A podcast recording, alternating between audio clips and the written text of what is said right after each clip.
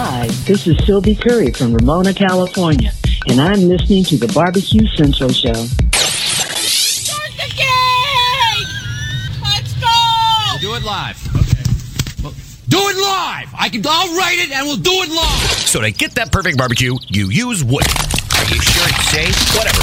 We put the lighter fluid on, strike the match, and oh, should we call the fire department? That might be a good idea.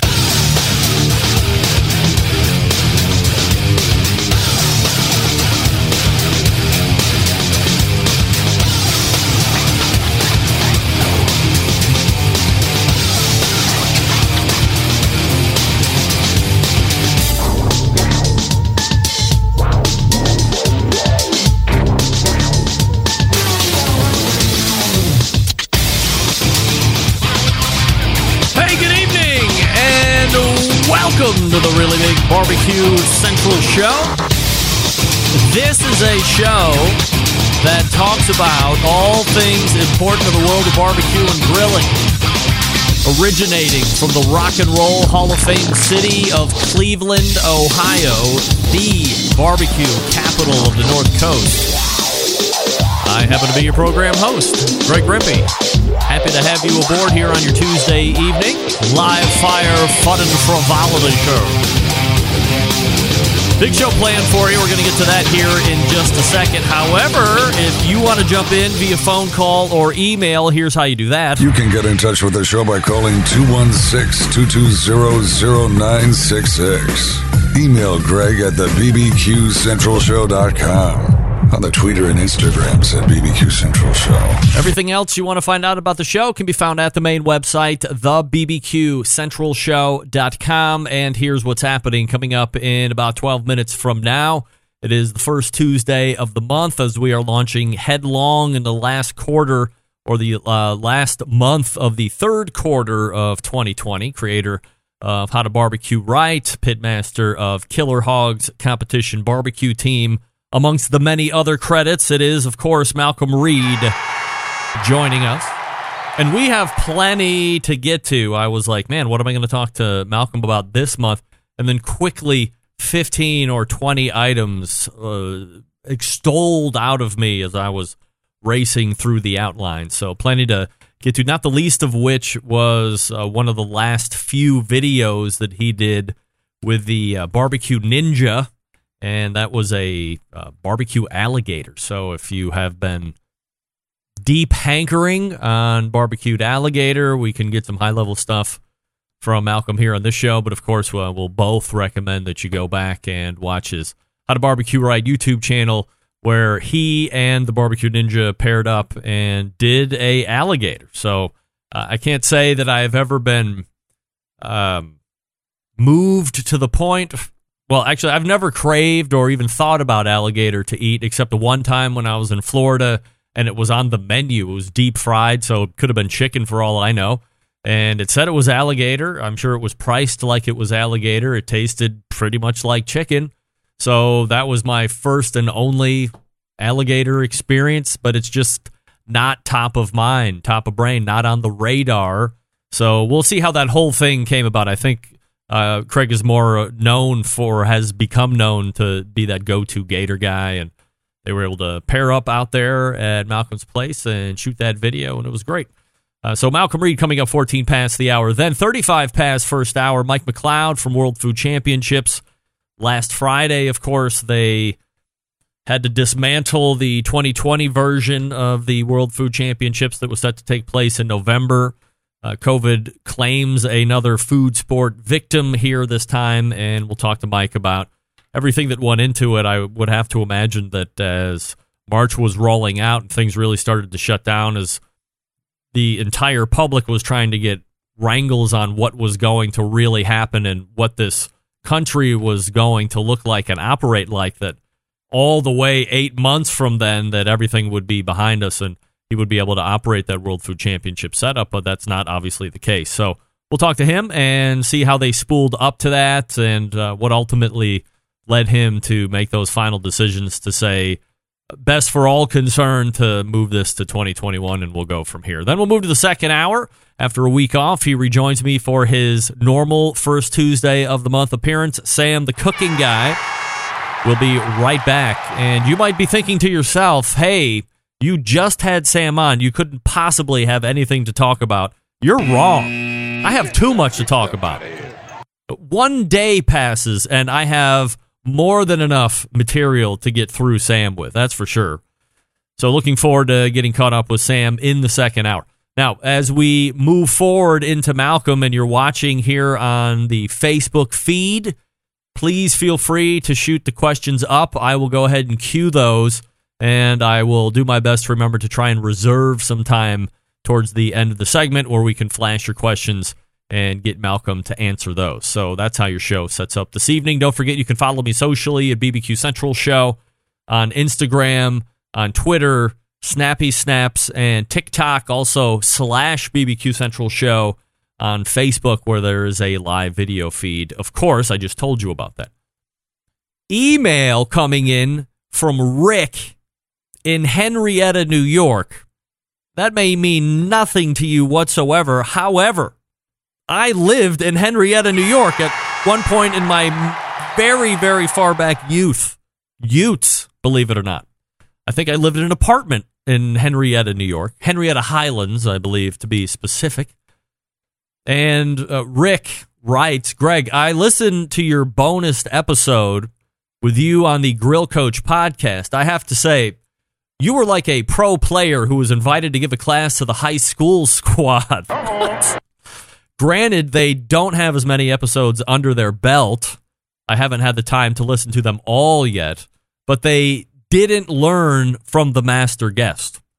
I don't have a gasser, but defend your right to have one on your deck under a cover. Pissing on a large part of your potential audience is not just a rookie move, but shows that the host didn't do any research on the market. Anyway, keep up the good work. Love the show.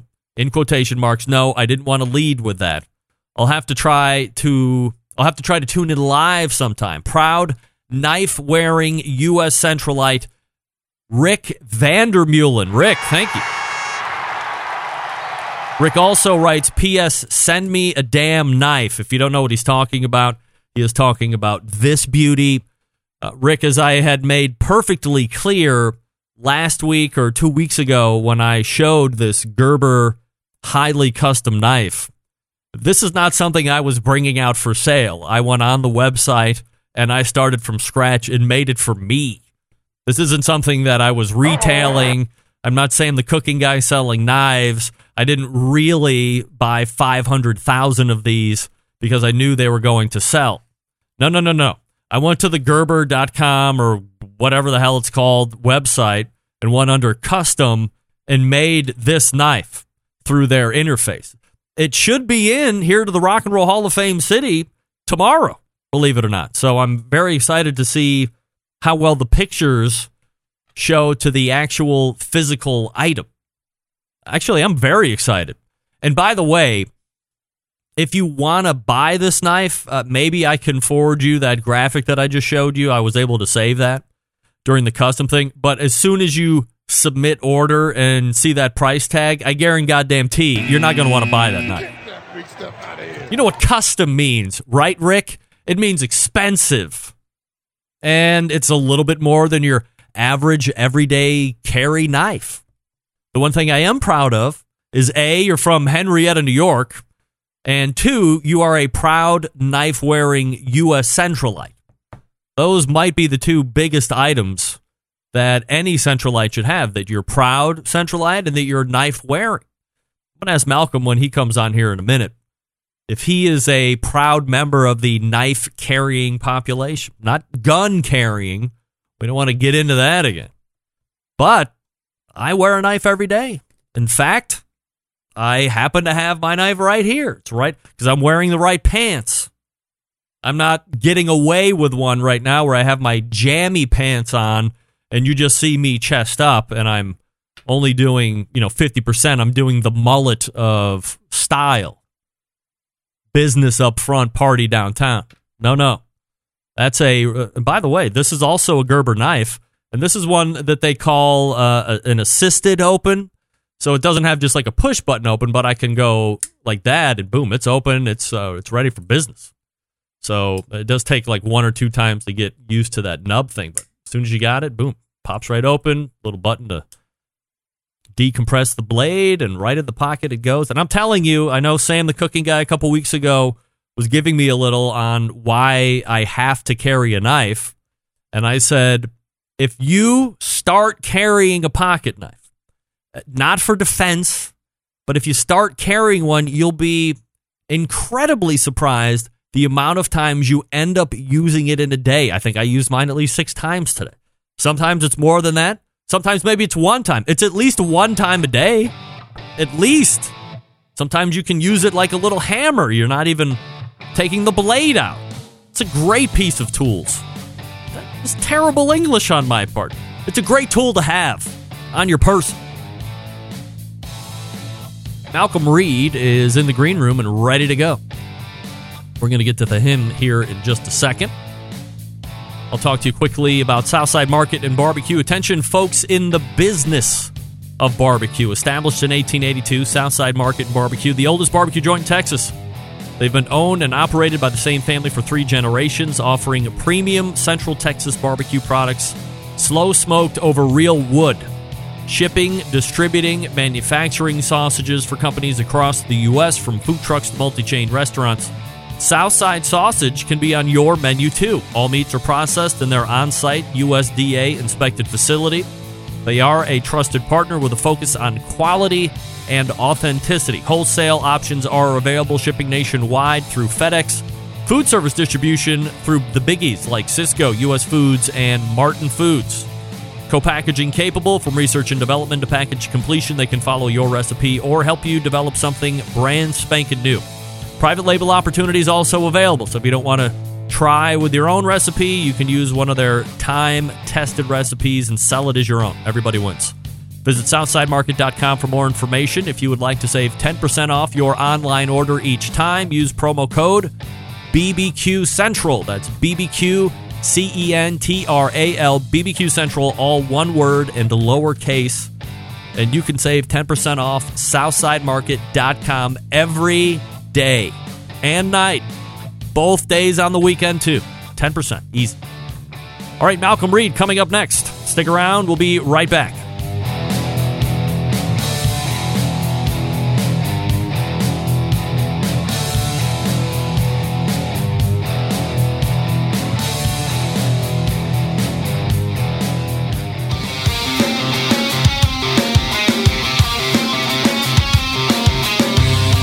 Broadcasting live from the Barbecue Central Show studios in Cleveland, Ohio.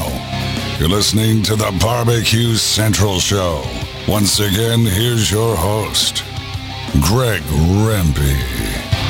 This portion of the show being brought to you by Butcher Barbecue, makers of award winning injections, marinades, rubs, seasonings, barbecue sauces, grilling oils. The list goes on. Barbecue mud, even. All the Butcher Barbecue products have been tested on the competition circuit as well as backyards worldwide. Be the pitmaster of your neighborhood and visit butcherbbq.com to stock up now. Always trust your butcher. It is the first Tuesday of the month. You know what that means? We race to the hotline. And welcome back. The first Tuesday of the month. Regular guest, Malcom Reed, joining me. Hey, Malcom. What's up, Greg? How's it going, man? I am doing fabulous. Appreciate you joining me on the show as always. Man, I got to say, Malcom, your connection is so bright. I can't believe it. Fiber treating you right, my friend. How about that? So, what's Fiber Life like?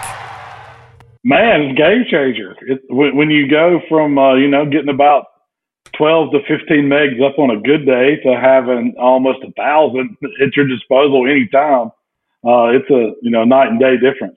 Yeah, no doubt about it. And I will have to take your words for it because Fiber, as we had said last month, is in no schedule here in the Rock and Roll Hall of Fame city at this point. So, if I could, uh, let me boost your ego just for one second. So, I'm taking out an old TV entertainment center for like the old tube televisions the other day, moving it out to the trash after disassembly. And a, a new neighbor of mine, because I moved, uh, stopped and said he was walking his dog, uh, you know, walking his dog said, Hey, I just wanted to uh, tell you I really admire the slew of cookers that you have in your garage because I'm waiting for anyone to pour concrete patio for me so I can move them out to where they are going to live. But nobody wants to pour concrete. I don't know what the hell's going on with that. Anyway, I digress. All of the concrete guys are biddy. Nobody wants side work. Anyway, let me tell you this. We get to talking barbecue, and he tells me how he gets this new Masterbuilt electric smoker just to see if he's going to like it realizes in the second cook this is his bag. He's talking about getting multiple cookers at this point. Says he does a lot of online video watching, specifically one guy. And I said, Oh, let me guess. His name's Malcom Reed from Hard Barbecue, right? He's like, Yeah, that's the guy. I said, Yeah. I said, Well, you'll be even happier to know that he'll be on my show in two days and he's there once a month. And the guy thought I was a celebrity because I knew you. I wasn't really the celebrity, but I knew who you were, and it was like instant kismet. So uh, you are reaching a wide range, especially right here in the barbecue capital of the North Coast. I mean, does it surprise you when you know you might get recognized if you're outside of Hernando, or you hear stories like this that because of your proliferation over YouTube, you really are kind of the face of barbecue at this point? Uh, well, yeah, it surprises me every time people watch it, but hey, you know, it's crazy. It seems like people all over uh, watching YouTube and love to cook. So, uh, right place, right time, I guess.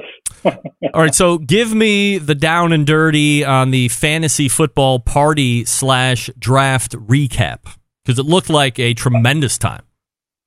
It was. You know, we always have a good time. It's, it's one of my favorite days of the year. You know, I'm, uh, I'm not that great at fantasy football, but I love throwing a draft party, and I, I like the draft. You know, fantasy football is one of those things that goes on all season, so you got to manage it. And a lot of the guys I play with take it super serious, and I don't have the time to be right there picking up all the you know the the latest guys that are doing well week to week. So I miss out on a lot of stuff. Uh, I've held my own. I've won the I've won the league one time since I've been in it. I guess for I don't know 14 years. So uh, there's some guys that have been in it that have never won the championship. So I'll do okay, but the draft is what it's all about to me when I was looking at some of the pictures as you were putting up on social media, I was trying to decide for myself if you have this party to like completely attract everybody with the uh, sheer amount of ridiculously awesome food that you're putting out through the course of the day, or if you guys are really into fantasy football. I think it might be the food and the guys is a fantasy football draft. Well, you know, the food's my thing. That's kind of my touch. We used to whoever won the year before had to host the party, and I guess it's been uh, 2015 is when I won. I had to host the next party, and I've I think I've hosted every party since. Are, are, there so, other people you know, in the league that can cook on your level, or or you I mean you have to be it? Ah, well, you know, there's some good cooks. You know, we're all, you know, everybody's got their own thing they do, but uh, you know, I, I think I could take them when it comes down to the food department if it comes to it. But but you know, any any time that I get to eat something that I don't have to prepare is always good. Oh yeah, I, I people always say that they're nervous to cook for me, and I said you will a never hear me complain if I'm the one that doesn't have to cook, and whatever you put in front of me, I'm going to eat. So don't worry about it or think that I'm secretly judging. I mean, that's not my style. That's that's not how most people that are kind of in our. I'm not putting myself in your realm per se, but those of us that somehow got commandeered as the barbecue guy. Uh, I think a lot of people feel intimidated when we come around to eat, and it's just not the case. That's right. And, you know, in our league, we're the ribs and whiskey league, so you've always got the, the whiskey to, to fill in if the food's not good. now, you publicly asked for a league commissioner, announcer, MC, and I secretly offered up. It would have been distant, of course. I'm here in Cleveland. Uh, I would have uh, brought much to the party party, I think, and you know we could have made it work, especially now that you have the fiber internet. So uh, how did the the the commissioner thing or the MC thing work out, or you just kind of do it like normal, like you had been in the last few years? Yeah, that was an idea I was toying with. I wanted it, I wanted it to be where we had a podium and you had to walk up and give your pick to somebody, and they read it live right there. So I really didn't know how you know how we would get our picks to you if we did it virtually. But you know, that's, that's something we're toying with. We're, we're we're kicking around the idea next year going to Vegas. So I may be off the hook from cooking if we get to go to Vegas next year. Oh, that would be a whole different kind of draft party, pal. that's exactly right. Let me switch gears just for a second. We're talking with Malcom Reed from How to Barbecue Right, uh, howtobbqright.com, of course, and then on YouTube. Uh, look for him on social media as well. I know you have a favorite Mexican restaurant in Hernando. So, have you ever heard of a dish called chori pollo? Uh, uh, no, that's a new No? one to me. There, you have to explain that one. I was hoping to pull magic out of a hat here, but uh, this has been an ongoing discussion between uh, me and Sam, the cooking guy, in the second hour, uh, who is in San Diego, very close to Tijuana, where the Mexican food and I guess the culinary scene in general just reigns supreme. And I happened to mention offhand that around here, my favorite dish, and we go to a couple different Mexican restaurants when the mood strikes us. I'm not a big Mexican food guy on the whole, per se. But when I get the menu, I look for this thing called chori pollo, which is chorizo sausage and pollo is chicken. So it's a, a chicken breast, I think, and they cube it. It's fried, um, not deep fried, but like pan fried. And then the, the chorizo sausage on the side, and then it has rice and beans. Side of the soft tacos. And I just mix everything together, slam it in the taco, and put it in my mouth. And it just the the whole run of all the ingredients together is magic. And I just assumed that that's a dish that is found in every other Mexican restaurant. Oh, well, then all sorts of charges are being levied against the Mexican restaurants that I'm eating at. And perhaps the real Mexican owners wouldn't serve that to their Mexican friends and it's just put on the menu for us and blah, blah, blah. So I didn't know if uh, Chori Pollo had made it down to your neck of the woods or it's something you even never heard of. Uh, I've never heard of that one, but it sounds delicious. And you know, I, don't know if we're eating authentic Mexican or not, but I know it sure is good. We're at La Fiesta. I don't even know. That was my question to Sam. Is I uh, the, the the place that we would frequent the most? My youngest daughter is friends with the parents that own that. They have uh, immigrated from Mexico, so I'm trying to figure out where is this not authentic Mexican food. Uh, the owners and I, and most of the people that work there are Mexican. Uh, this screams authenticity to me. So, how do you gauge authentic anything? What's your marker? Uh, you know, that, that's exactly it to me. If, if you know Hispanic people are cooking it, to me, it's Mexican food. I don't care what they're serving, but I mean, who am I to judge what's authentic or not? To me, it's all good. I mean, I've, I've, I've been to Mexico and I've had some tacos there. I've, you know, I've had I've had enchiladas and peppers and all the stuff that they that they serve, and not a whole lot different than what I'm getting here in Mississippi. So um, they're definitely you know full fledged Hispanics that run the Mexican restaurants. This isn't you know some pretend people serving it. So. if it was me running it, I, I guess you could probably question my authentic recipes. Yeah. However, uh, it's not. It's a it's a great dish. If you ever run into it by chance, or you know, the next time you're up here to hang out with the dudes over at Certified Angus Beef, let me know, and I'll take you to the Coco Locos, and we'll suck down some chori pollo dishes, and you'll be amazed at how good it is. We're talking I hope with they got margaritas. I'm down. Oh, you know they got margaritas and the, and the whole full bar over there for sure. So uh, before we get into some of the recipes and video recaps from the last couple weeks, uh, a few weeks ago, the whole family does an SCA steak cook-off. Uh, you were helping Michael do his, but your wife Rachelle, who I was hoping that maybe would be sitting in on the show tonight, but she's with Michael doing football practice. Um, she competes. Is this something that she would normally do, or was she going like a little Corona crazy and decided she wanted to throw down? I mean, what is she into? she she competes every once in a while. I don't know what got into her. You know, she was probably from being we haven't done any contest, and you know she wanted to get out, and she was going, so she, she's going. She might as well take a grill, and might as well enter and see how it goes. As long as I promise not to touch anything and to let her do her thing. So I, you know, I, I stepped back, and lo and behold, she ended up getting her golden ticket, finishing third in the contest. Is she? Would you term Rachelle a competitive person in general? Very. She's Oh, really? way more competitive than I am. Really? Yeah, yeah. Yeah, she hates to lose. I don't know if it's the competition or she just wants to beat, you know, beat other people. I think that's one and the same. For sure. Yeah. Yeah, Uh, yeah, it is. It is. Has she ever done a like a barbecue contest before?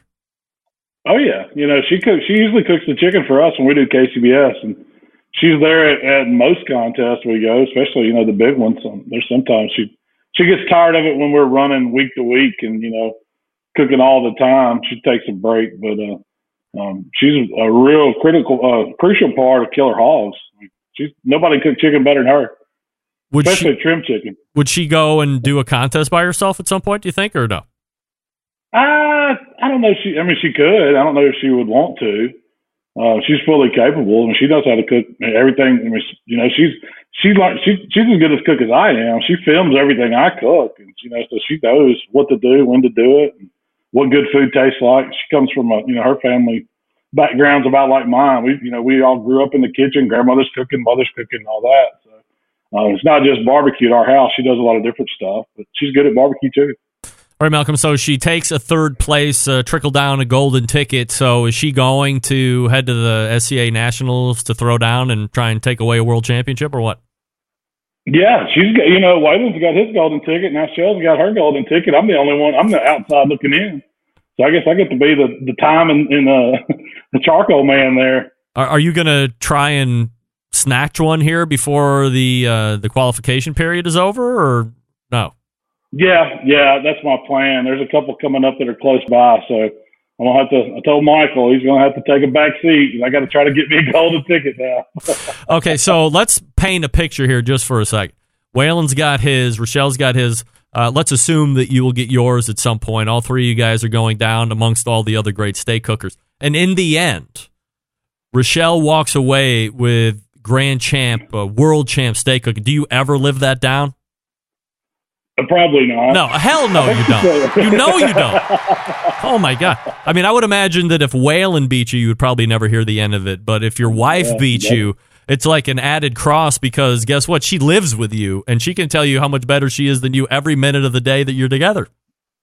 Oh, that's it. And I wouldn't care. I think this is happy now.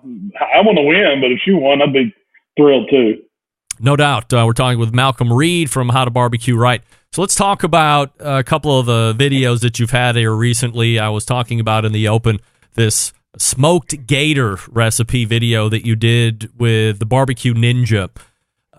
I know you were when I was listening to the podcast. And by the way, if you uh, like listening to podcasts, if you like Malcom's videos, the podcast gives you that behind the scenes look of how everything comes together. You get some uh, anecdotes from Malcom and Rachelle as well, uh, which I enjoy while I'm running in the morning. But um, tell us a little bit about how uh, you know the the fascination with the gator came about and how you were able to put it together finally to get it on tape. Well, I've been friends with with Craig Barbecue Ninja for a while. You know, he he he cooks with uh, um, Ubon's Barbecue out of Yazoo City, which is just a few hours down the road from us. So uh, I've known him through competition barbecue, and um, you know he's been doing these gators for a while. And I, every time I run into him, I was like, "Man, when are you gonna teach me how to cook a gator? I've never cooked a gator." And it just you know it came together finally. We had some time where he could get away and.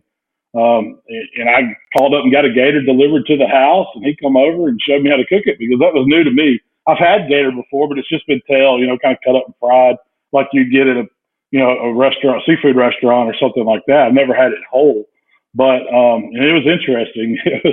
It was, it was definitely a showpiece. I wouldn't say it's, it's one of the best things I've ever had, but you know, you, you could you could get by on it, I guess. I mean, I've heard eating reptiles is potentially dangerous. Were you worried about anything like that, or this was all, you know, good to go for you?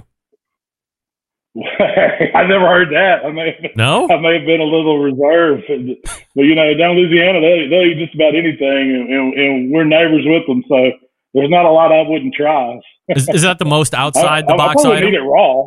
No, no, of course not. That would be Um, weird. Is that the most outside the box item you've had cooked to date?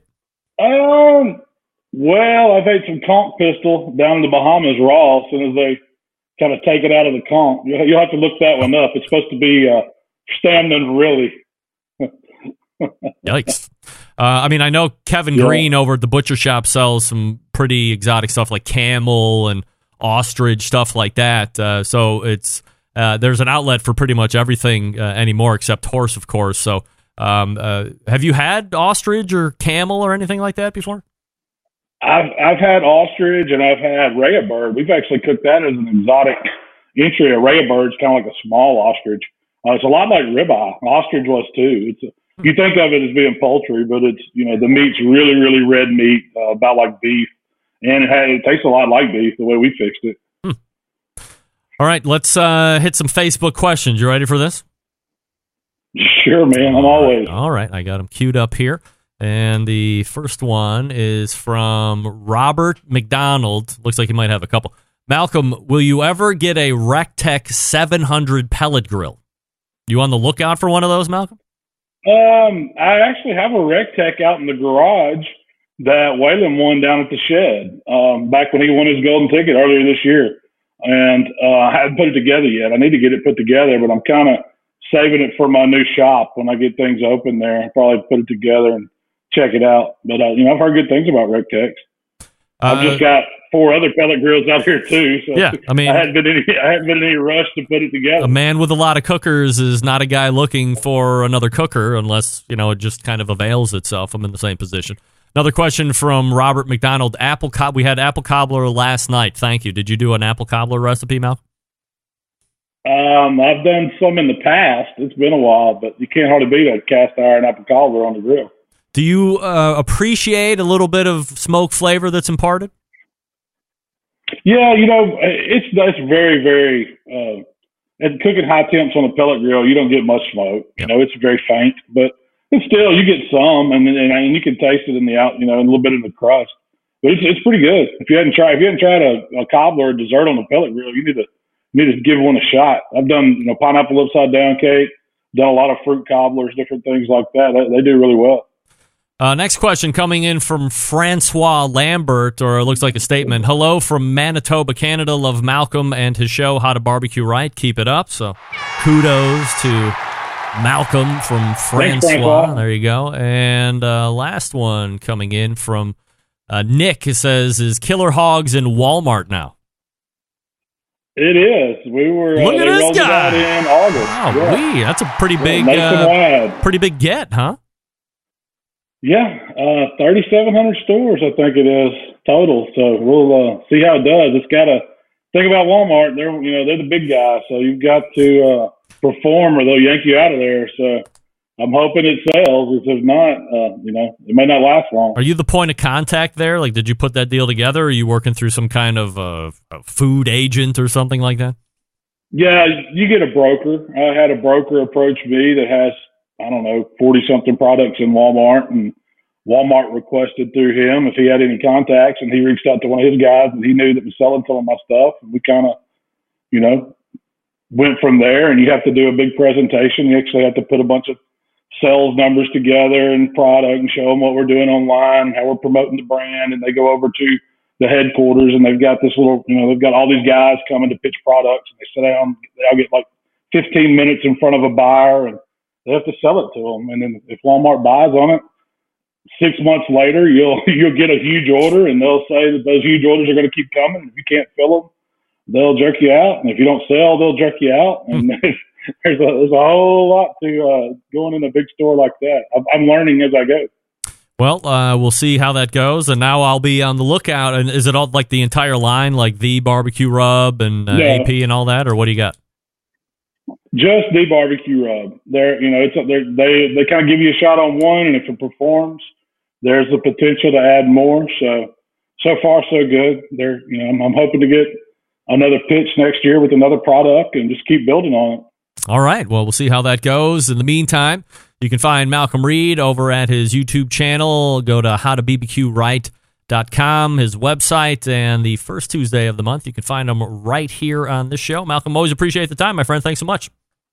Thanks, Greg. It's always fun, man. See you next month. All right. Looking forward to it, of course. That's Malcom Reed from How to Barbecue Right. And we have uh, Mike McCloud sitting in the green room right now. So uh, we'll do a little business here and get over to Mike, talk a little World Food Championships. Thanks again to Malcom Reed for joining me.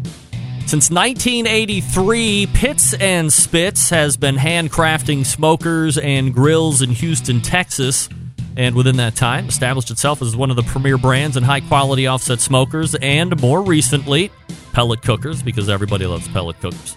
Pits and Spits has setting itself apart by using heavy 7 and 10 gauge steel in every cooker, fully welded construction that you can feel when you use the unit, 304 stainless steel roll top lid, and front shelf on every single smoker.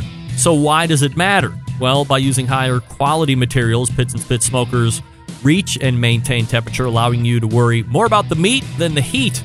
And providing a fully welded smoker, you have to worry about the grease or smoke leaking out of the barrel or about the grill rattling apart as you move it through the backyard.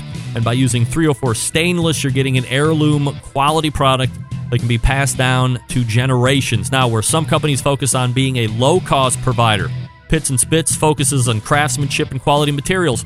Are there cheaper ways to manufacture the product? Sure.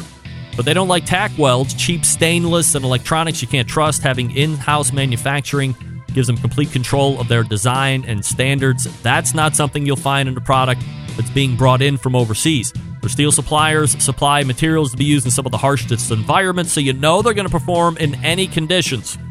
And their controllers made right here in the USA, so they have unimpeded transparency to the programming. Pits and Spits has a dealer network across the country, but if there isn't one close to you, feel free to give them a call and talk to them at the shop 844 650 6250. Whether you're a backyard grill master looking to cook steaks for the family or a competition team smoking 50 racks of ribs, Pits and Spits has a product for you. You can check them out and all of their products at pitsandspits.com, all spelled out, or see their pits in the wild across social media with their handle at Pits and Spits. What's up to Ryan and Coy and the gang out there at Pits and Spits? Hope everybody's doing good. And we'll be back with Mike McCloud. Stick around, we'll be right back.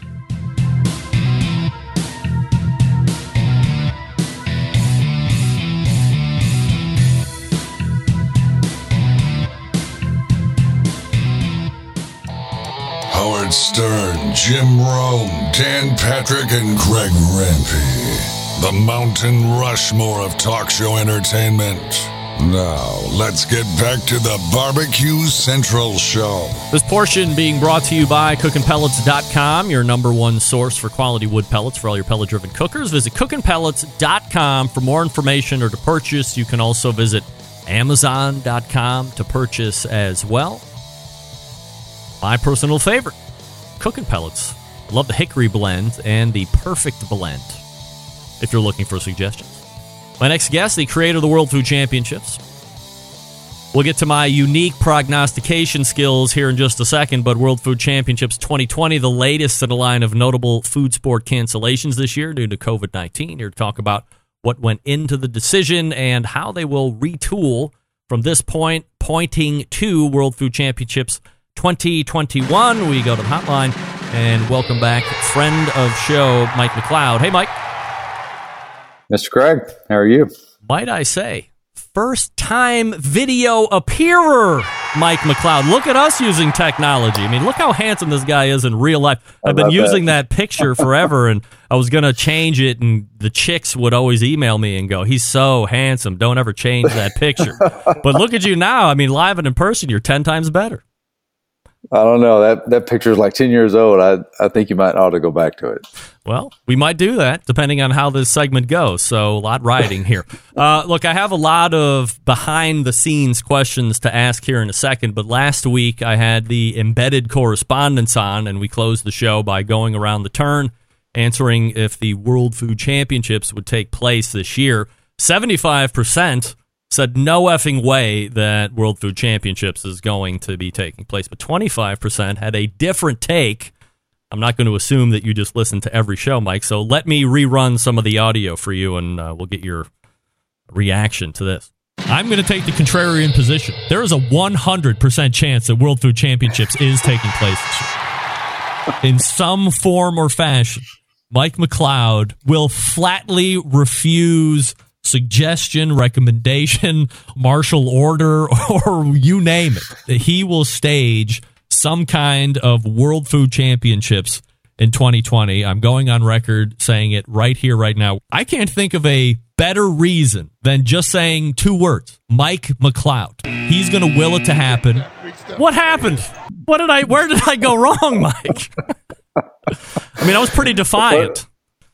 Uh, first of all, I love your confidence. Uh, second of all, I would have made the same bet. you, you and I would have been betting on black or right. betting on red or whatever it is. And uh, but third of all, you're actually right because we are going to do something. Um, unlike every other event that's canceled in America, including all the big big majors, right? We're going to hold a virtual contest. I'm I'm putting twenty five thousand dollars of cash up for grabs over five days. Uh, the the original November fifth to the 9th uh, dates of our event. We're going to give away a bunch of money. Um, we are working on how to do that. We're going to work on uh, different challenges that are fun and exciting and uh, kind of level the playing field, which is what uh, World Food Championships is all about. But um, yeah, holding holding the actual event was a um, was a uh, um, a dream that I clinged to right up until August 28th when we made the announcement. Uh, you know, when when COVID first came out uh, in, into our psyches back in March of this year, I had a, a lot of uh, deep seated feelings about that. I I was surprised to see all the majors canceling as quickly as they did. And I kept holding out hope and believing that there were going to be therapies or vaccines or you know more knowledge about this thing. Uh, I, I, I remember listening to the to the scientists. You know, everyone now is talking about base it on science, and um, I believe that that we were going to get our arms around it. And unfortunately, over the the summer months, it didn't act like a flu. It didn't just disappear. It didn't go away. So um, we have to to base our decision on safety. We have to make sure that we're doing the right thing for our competitors and judges and sponsors and consumers. And uh, we did cancel the the actual live event. So I'm sorry to to make that portion of it wrong for you. But uh, what is right for you is that we are going to do something, and we're going to give give away a lot of money, probably more money than most events give away in a real world. So um, maybe you're half right. Something like that. Uh, well, I'll take half uh, over 0% right any day of the week. We're talking with Mike McCloud. So you'd answer a couple other follow up questions I had had through that answer, which is nice. Uh, but let's move along here. So in the circle of trust, when this ultimate cancel decision is made, who are you consulting with? Is it just a unilateral uh, World Food Championship brain trust that does this, or who else is weighing in or giving their opinions on what needs to happen? Or, or what do you, who are you searching out to help make a decision like this? Well, first of all, I have a great staff of, of individuals who are, are very dialed in on what's happening in the world and, and what's happening in, at, at our locations for events like Indianapolis, which we were able to do, the final table, and uh, Dallas. We, we had been watching all of the, uh, the, the COVID case numbers uh, as, probably as early as as May 1. I, I asked my staff to keep track of it, um, keep me up to date on it. And then we we would have weekly meetings to discuss what is this doing to us? What what do we need to do? We our goal was we're, we're going to have an event. To to your point earlier we're, we're going to do this. We're going to prove to um, the industry that that we that we can hold a safe uh, event and that it can be fun and exciting and safe all at the same time so we set our sights there and my staff was very key in uh, keeping me up to date. I, I listen to the news uh, religiously since I was home a lot. Right, we we started doing sheltering uh, about uh, about April first, and um, so I I was a news junkie. I listened to numerous channels, um, opposing channels, if you will, and um, really dialed in on the press conferences. Every time there was a national press conference, I was uh, watching TV. I wasn't taking a phone call. Uh, so there was that layer, two layers, and then the third layer was our ambassadors. We, you know, we have um, six great um, World Food Championships ambassadors, one based in Dallas, and we've got numerous sponsors based in Dallas. And of course, we do tons and tons of work with Walmart, uh, who has their finger on the pulse, probably better than than even the government at times, because they're getting real time um, uh, retail numbers.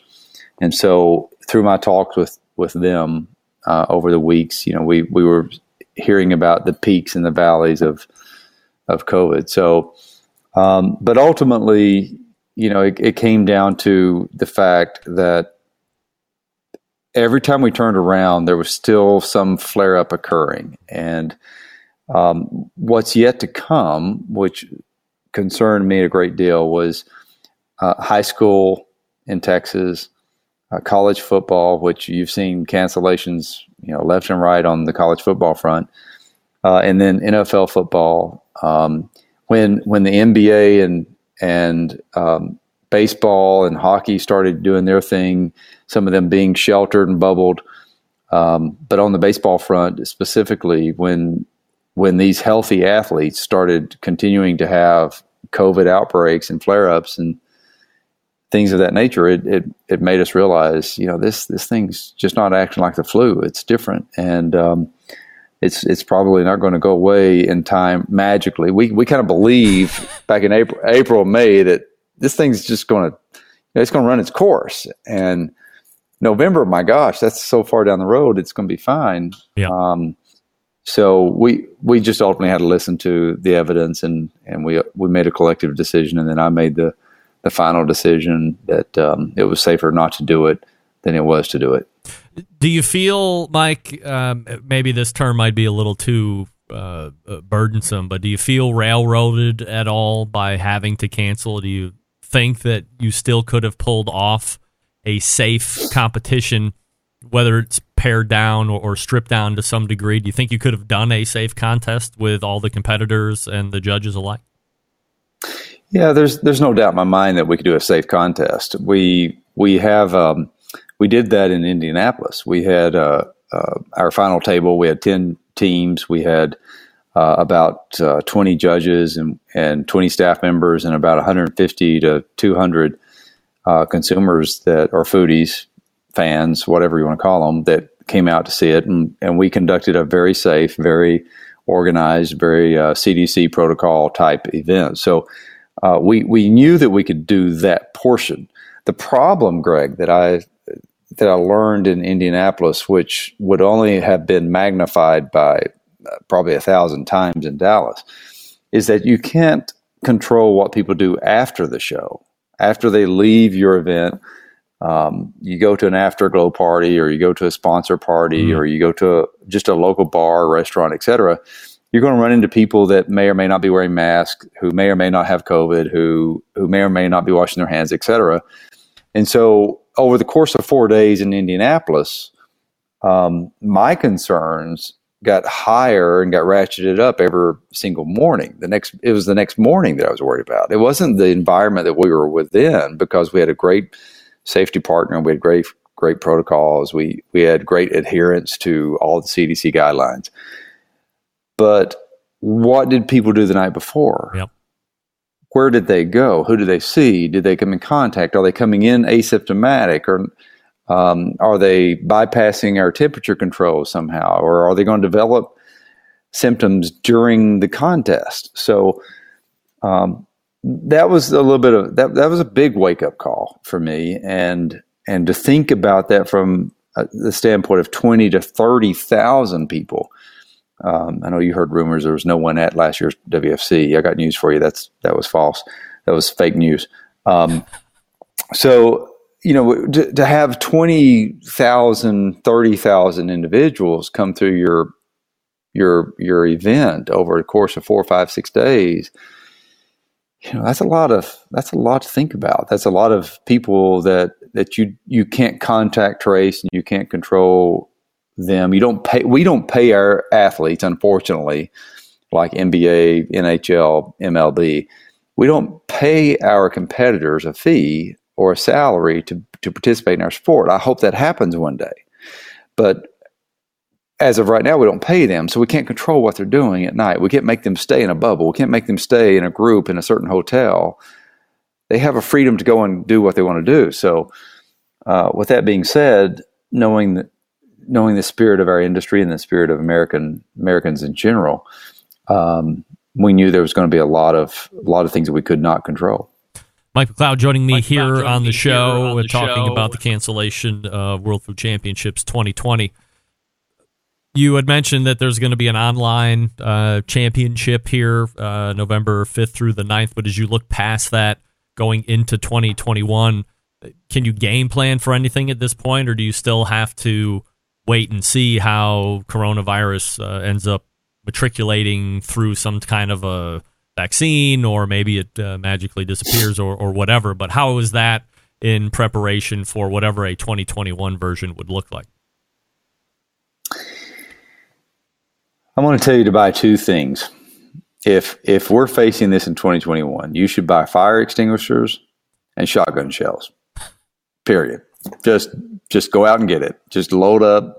I mean, if we're facing the same crap that we're facing right now in November of next year, uh, we got we're going to have bigger concerns than than culinary competitions. So um, to, the, the flip side of that coin is that we're we're planning ahead. We already have a game plan that we're going to implement this year anyway. We were going to separate competitors. We're going to separate judges. We were going to take temperature controls. We're going to put make it mask available. We're going to have multiple hand washing stations. Uh, we we had the game plan, so we'll we'll implement the game plan next year if we need to, and maybe there's portions of that, we still have to. But um, this this thing's got to you know our our country our world has to get this thing under control. And maybe it's a, a, a measure of of herd immunity maybe it's a measure of of a vaccine maybe it's a measure of, of therapies whatever it is. Uh, but this this we our country can't can't handle another year of this so I'm, I'm going to hold out um, uh, I'm going to be an optimistic contrarian to your to your uh, earlier point, and uh, I'm going to believe that it's going to be behind us, and we're going to have a fantastic 2021 event. In the meantime, we're going to have a a virtual competition. It's not going to be a, a perfect replacement to the World Food Championships. We're not going to we're not going to we're probably not going to do it by category. We're probably just going to have some some fun things like a cupboard challenge. What would you do with this sponsored product challenge and you know we're going to we're going to award five thousand dollars a day over five days, um, and we're going to make it as unique and as interesting as we can because you. You, you you can't recreate what the World Food Championships is, just like you couldn't recreate what the Royal is or the Jack is in a virtual setting versus a reality.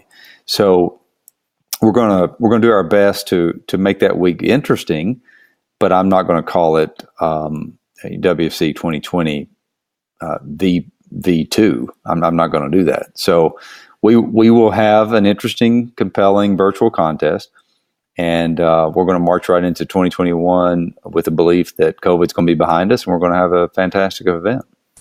This is Mike McCloud, the creator of World Food Championships. And if you need any further information, visit the website, worldfoodchampionships.com. Or, of course, you can subscribe to the new World Food Championships podcast, which is about 19 episodes in, and you get to hear Mike release information throughout that podcast, uh, at least in the open part of that. So, uh, anything else before I let you go, Mike? No, just other than you know, everyone keep the faith and and and be um, be smart and you know be positive. I, I, I really believe, you know, Matt. We, you don't talk politics a whole lot, and I, I try not to either because I don't want to. I don't want to piss off half the half the nation. Um, but uh, one one way or another, in November, I, I, I, have a feeling that we're going to see some some significant things occur either before election because of the current administration or after the election because of the new administration, depending on which way it goes. Um, I, I, believe we're going to get through this in, in 2020, and um, you know the, the first uh, couple months in, in 21 might be similar to what we've seen thus far, but I, I really think that next year we're going to bust out of it.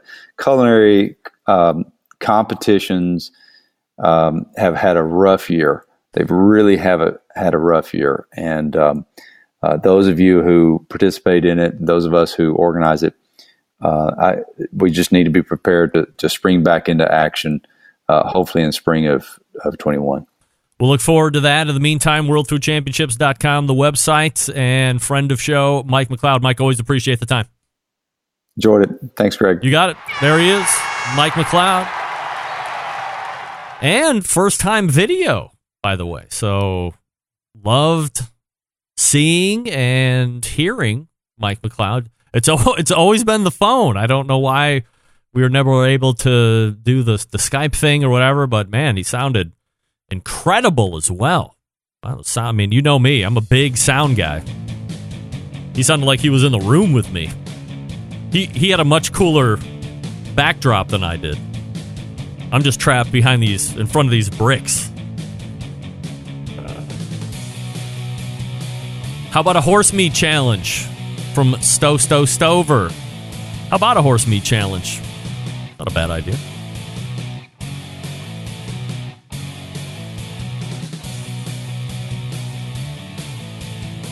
Virtual World Food Championships, not version 2, but were virtual. Virtual. November 5th through the 9th. $5,000 a day being given away. Not sure exactly who's taking part in that or if they have people picked for that yet, but yeah, that's going to be a tough one. We'll see how it plays out November 5th through the 9th. A virtual World Food Championships. We're back to wrap the show. no, no, no. We're back to wrap the first hour. We have a whole nother guest to get to yet. Come on. Your phone calls and emails as well 216 220 0966. Greg at the BBQ Centralshow.com. Stick around. We'll be right back.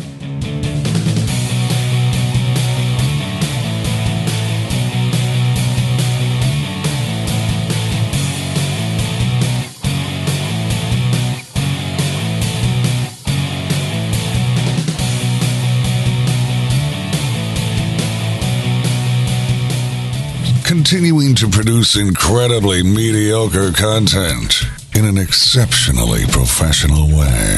You're listening and watching the Barbecue Central Show.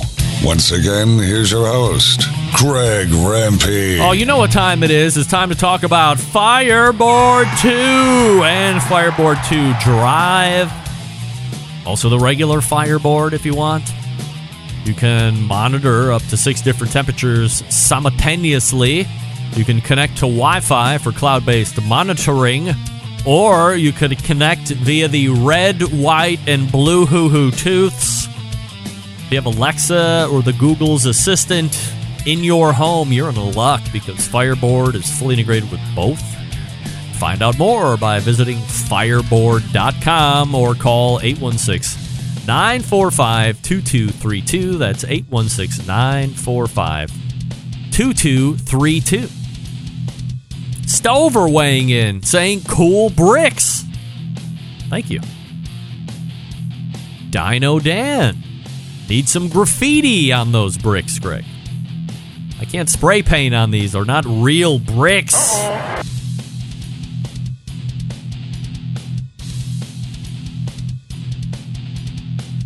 All right, we are looking to the second hour where we will find a visit with Sam the cooking guy. What is this?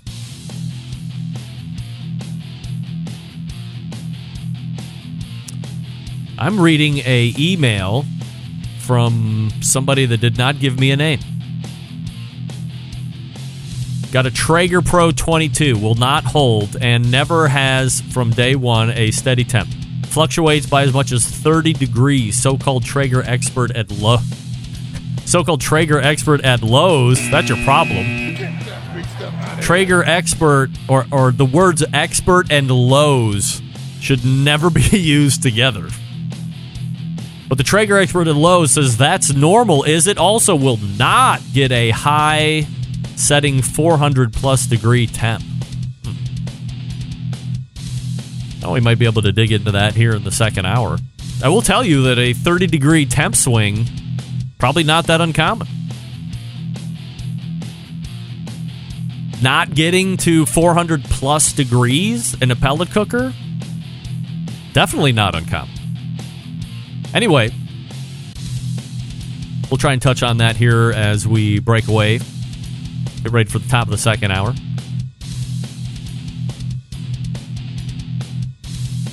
You know I'm going to talk about this, right? Scott Rittenbaugh. Time for chorizo and chicken, the best dish from the capital of Mexican cuisine, Cleveland. yes, sir. Best dish ever. All right, stick around. We'll be right back.